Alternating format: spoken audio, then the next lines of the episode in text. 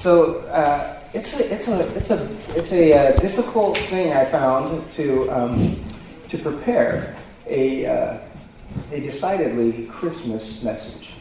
A um, little little harder than um, just sitting down and taking a scripture where you're at and unfolding it. Um, it's a little bit more uh, of a difficult task because what do you say that has not been said when it comes to the birth of Jesus? Um, you say something that's that, that is just specific to that birth, or what do you say about that birth? You can say all kinds of things. So uh, this morning I'm going to focus in on one particular phrase, and then we are going to see how that plays out from Genesis to Revelation. And I think anytime we are hearing and listening to uh, a message, um, anytime we are in church and we hear somebody teach from the Word of God, one question that we might ask ourselves is Is what is being said here, can I take that truth and apply it from Genesis to Revelation? Is that truth true in every place? Is the truth that, that, um, that is being spoken for me to apply to my life, would it have applied to the biblical people that it was spoken to? As well as apply to me. Then you know that we are on the track, right? That we have heard what God says because God has never changed. He's been the same yesterday, today, and forever. And so that's one thing uh, as, as a listener and a hearer of the Word of God that we can use as a litmus test. Does this apply across all of Scripture and also apply to me? So, to all people in all places at all times, this is an application for me. That's one test that we can use. So let's look at uh, Matthew 1. I'm going to read uh, from 118 uh, through 24. Now, the birth of Jesus Christ took place in this way. When his mother Mary had been betrothed to Joseph, before they came together, she was found to be with child from the Holy Spirit. And her husband Joseph, being a just man and willing to, not unwilling to put her to shame, resolved to divorce her quietly. But as he considered these things, behold, an angel of the Lord appeared to him in a dream, saying, Joseph, son of David, do not fear to take Mary as your wife, for that which is conceived in her is from the Holy Spirit. She will bear a son, and you shall call his name Jesus, for he will save his people from their sins. All this took place to fulfill what the Lord had spoken by the prophet.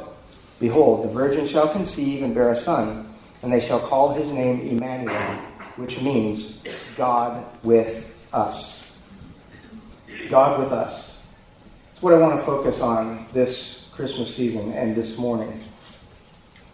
This idea that this son was born, that you would call this son Emmanuel, that you would name him God with us. It's not just a name to be given, it was the truth, the reality of the moment. The reality of the moment is that God is with us.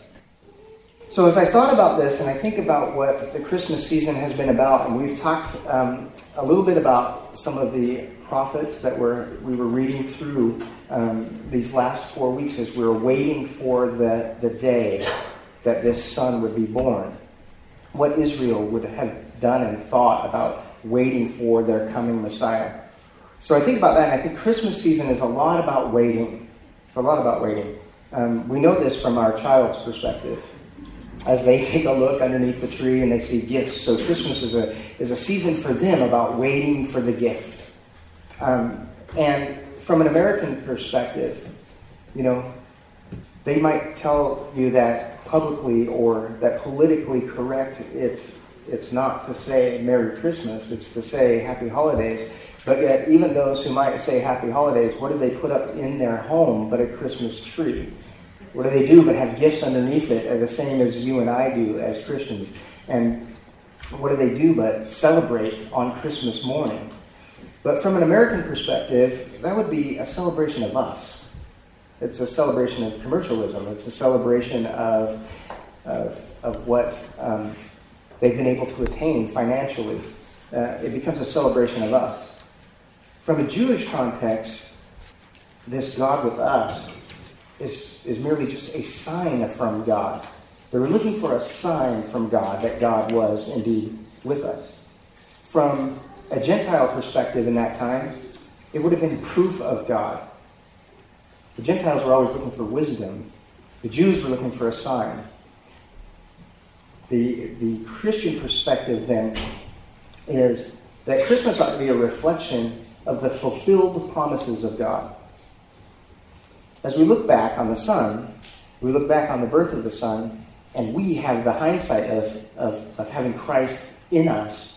Uh, we have the hindsight of looking at the cross of Jesus Christ and what he's done. That when we look at it, and we go back to this idea of Christmas, we look at it and say, you know, from a Christian perspective, I just want to reflect that the promises of God have been fulfilled and that, that God's promises are true. So, a Christian like you and I, if you are indeed in Christ this morning, armed with a childlike faith, it encompasses all of these perspectives that I just talked about. We celebrate the promise of God's gift of His Son. And it's as a sign and as a proof of God's fulfilled promise in Emmanuel, God with us. As I thought about the breadth of Scripture and thinking about God with us, I think about all of humanity having longed for living in the presence of God. All of us long to live in the presence of God, and have God with us. I think back to Genesis chapter 3. You guys can flip there with me if you want. Um, in Genesis 3 and verse 8, we see that, that God was with Adam and Eve in the garden. God with us. Jesus with us. And they heard the sound of the Lord God walking in the garden in the cool of the day. And the man and his wife hid themselves from the presence of the Lord among the trees. But the Lord God called to the man and said to him, Where are you? God was with them in the cool of the day. If we look further at Genesis 3 uh, 22, 23, Genesis 3 23. Therefore, the Lord God sent him out from the garden to work the ground from which he was taken. He drove the man out, and to the east of the Garden of Eden he placed the cherubim and a flaming sword that turned every way to guard the way to the tree of life. See, what is the great repercussion of the fallen human being absent from the presence of God? Not that God was absent. Notice this that God wasn't absent. God wasn't looking around trying to find Adam because he didn't know where he was. But it was as their custom was to walk in the cool of the day. So God was with them. The presence of God was with Adam and with Eve. And he's saying, Adam, where are you? Where did you go? Why did you turn away from me? What is it that is a barrier between you and me now? We had a connection, Adam. Adam, you and I walked in the cool of the day, and now we cannot. Now we are separated. I am still here, but you can't sense my presence. You don't know that I am here with you. What is it that got in the way? Well, sin got in the way in our fallen state. And ever since then, we've been on a search as humanity. Humanity has been on a search for the presence of God. As we talked earlier, from a Jewish perspective, they wanted a sign, something symbolic that would say that the presence of God was indeed with them, that God was indeed dwelling where they were. From a Gentile perspective, looking for the truth, a proof that, that, that, that proves that this truth that God is with us is there. I need some sort of tangible proof. I need to intellectually be able to wrap my head around this. I need some some proof that, that God is who he says he is, that God's promise is true. And I think about this in my own life and in my own heart is that we look for God to live with us because we just can't live without him. We just seriously cannot live without him. Because without him, there is no life. We have no life without him. To put it another way, we look for a sign, and then we are sure, us as believers, that we that we are to live by faith. We, we know that, right? We've, we've heard that heard many times, that we live by faith and not by sight. Yet we still, there's something in us that longs for proof of the truth. There's something in us that wants some more tangible proof, something that I can put my hands around that says that this faith walk that I do, I have something I can show you. That yes, this is indeed true. Well, as we reflect on the birth of Christ, it's as a sign or a proof of the reality that God really does indeed live with us. When we look at the at the at, the Christmas morning, at the at the birth of the Son, why would we pay so much attention to that? Which it seems, as Joe and I were talking this morning, it seems that oftentimes Christians place a lot of a lot of emphasis on the Christmas season and on the birth. When when in reality for our lives, for us as we live, it, it is the resurrection of Jesus that gives us hope. It's the resurrection of Christ that we walk in, right?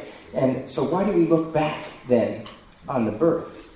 And I believe that it is that when we look back on the on the birth, we know that the promises of God are true that God is with us and that He would go to any length to restore that relationship. He would go at any length to um, eradicate our sin, that which separates us from having God with us. So if we look through um, Genesis, we can see that, that Abraham, Abraham longed for the tangible presence and understanding that God was with him. So, four times in there, Abraham builds an altar. He has, uh, if you read this on your own, from Genesis 12 5 through about 13 18. So, read through that sometime, and you'll see that, that God interacted with him. God was with him. But he wanted proof of that truth. He wanted a reminder. And when he wanted a reminder, he built an altar. The first altar he built is in Genesis 12, 5 through 7, that he calls the altar of promise. Then, just a, a verse later, he builds another altar, the altar of intimacy, they call it, because he's been restored. He messed up, and then he got restored, and he built an altar to remind him that God was intimately with him. He goes back to Egypt Another big mistake. God restores him. He builds an altar. In Genesis 13, 3 through 4, that's called the altar of no return. Because God returned him. God restored him. God was in relationship with him. And then, the last one in verses 17 and 18 of Genesis 13 is called the altar of possession. That is, the altar of fulfilled promise. He built the altar knowing that God had fulfilled the promise in him that God was with him. So you see that that that further Israel beyond the altars, they wanted something else to have the presence of God with them, something of a sign, something of a proof of the truth. So God in his word instructed Israel to build a tabernacle, that something of his glory would dwell there. And then yet they built a temple. They built a temple that could hold maybe something of the glory of God. But that only one man, once per year, could come into the presence of that holy God, right? That day of atonement, right? Well, then, after sacrifice was done, what do you do? Sacrifices were done and eliminated, and yet they went to try to seek the presence of God in the synagogue, right? And then, yet, finally, we get to this we get to us, we get to the church. So when we look at the church, we don't think of the building as the presence of God is here. The building is this it's us, that God's building a people for himself. That is the presence of God, and God dwells within us. In Acts 7:48, you never thought I'd get back to Acts, did you? It's been three weeks, right? But Acts chapter 7, verse 48 says, Yet the, the Most High God does not dwell in houses made by hands. You can build a temple. You can build a tent.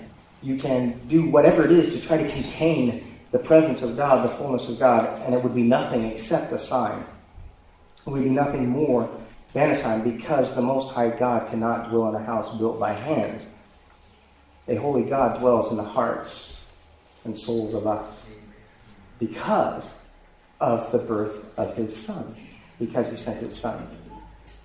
So, what I want to do now, if you guys will bear with me, let's look at John chapter 1.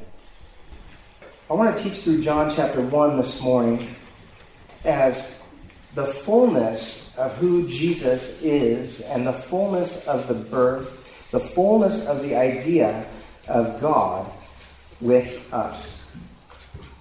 Let's begin in John 1, verse 1. In the beginning was the Word and the Word was with God, and the Word was God. He was in the beginning with God.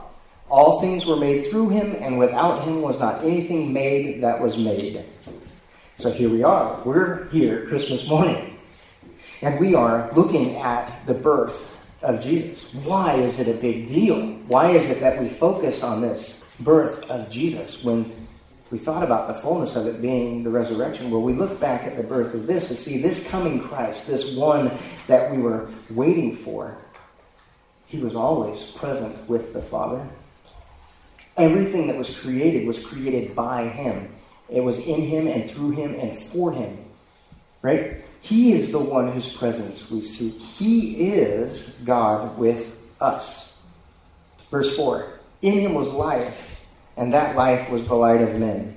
The light shines in the darkness, and the darkness has not overcome it.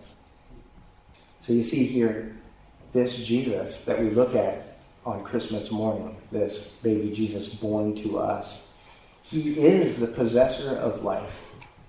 He is indeed God.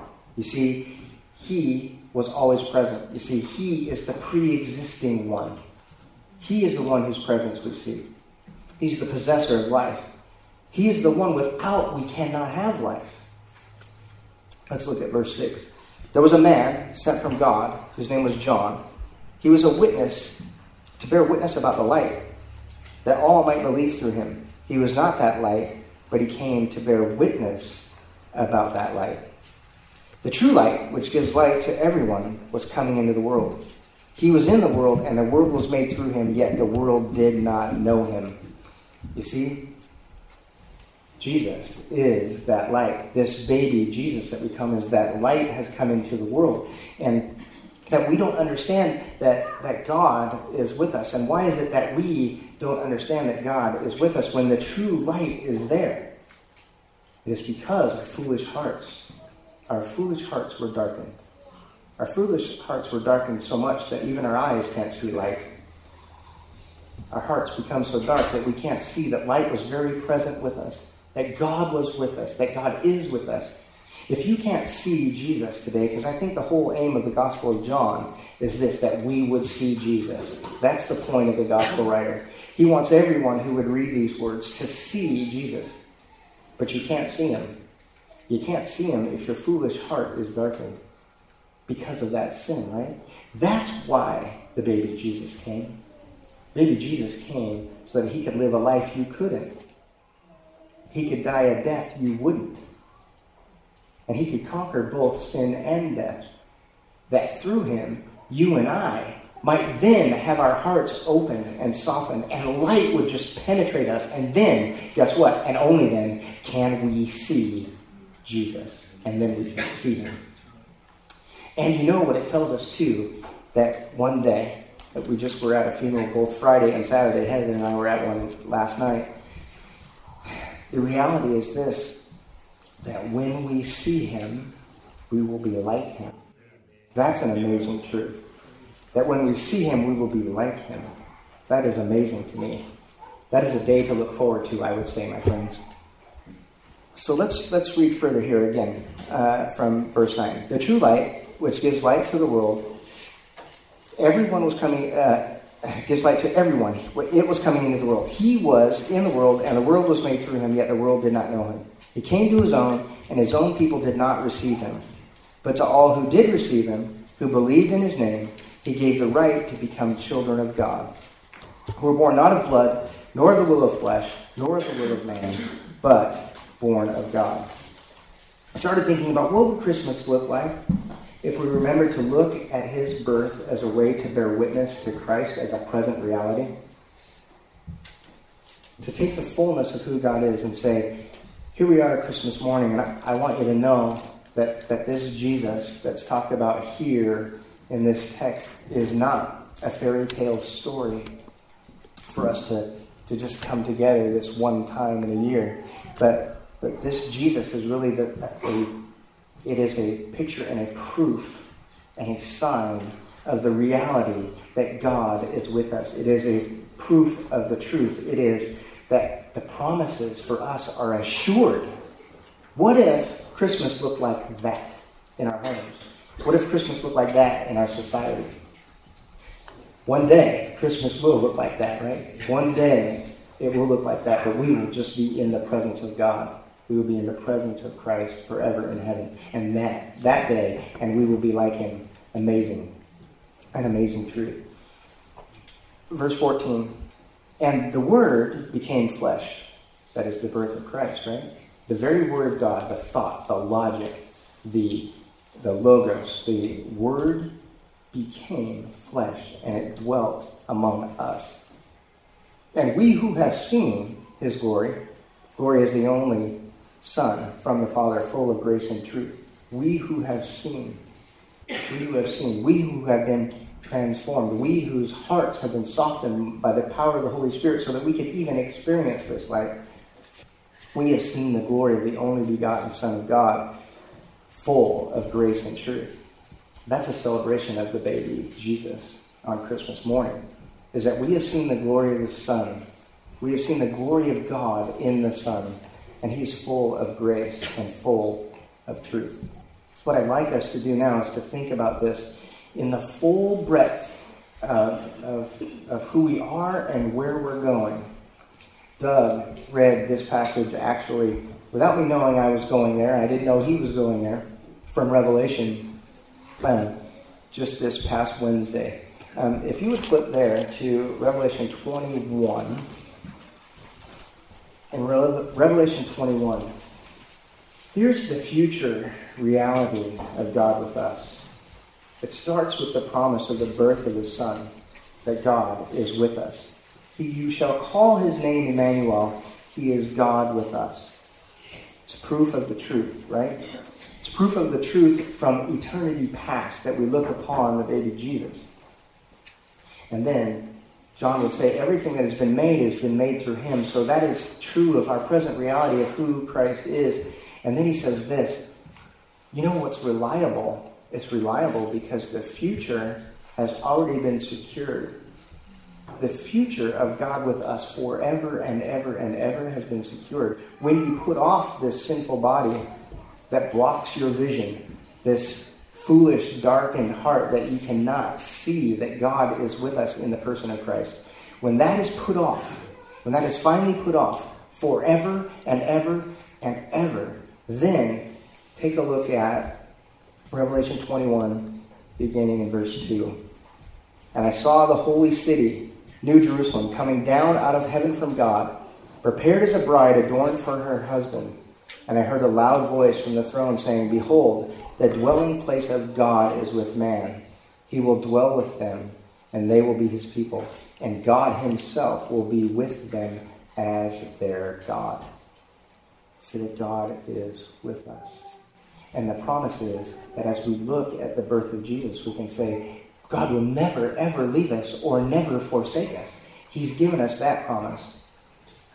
And guess what? It's not based on you. It's not based on you earning the right to be with God. It's this that God sent Himself as, a sign. You see that quote from, from Matthew 1 is really from Isaiah. And in Isaiah 7, they're ask, he's, he's saying, well, ask God anything. Ask Him for a sign and ask Him for some proof. And they say, oh, no, we're not going to trouble God with that. And He says this, well, God Himself will send you, send you a sign and He will send you a son. He will send you a son and you shall call His name Emmanuel, God with us.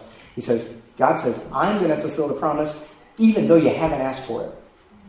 Even though you won't ask for it because your foolish heart is too dark to even ask for the presence of God. Even though in the deepest core of who you are, that is what you long for, and God knows that. And God says, even though you will be stubborn and not ask me for me, I'm going to give you myself anyway. I'm going to give you myself. And then allow His Spirit right? To go to work in softening our hearts that we might see this Jesus. And let's look ahead to, um, to 22, or 21, chapter 21 of Revelation. Um, I want to look at 22 through 27. Because I want us to see the reality that God dwells in each of us, that God is with us. That when we are loving each other in a Christ like way, right? That we can see a proof of the truth of the reality that God is with us.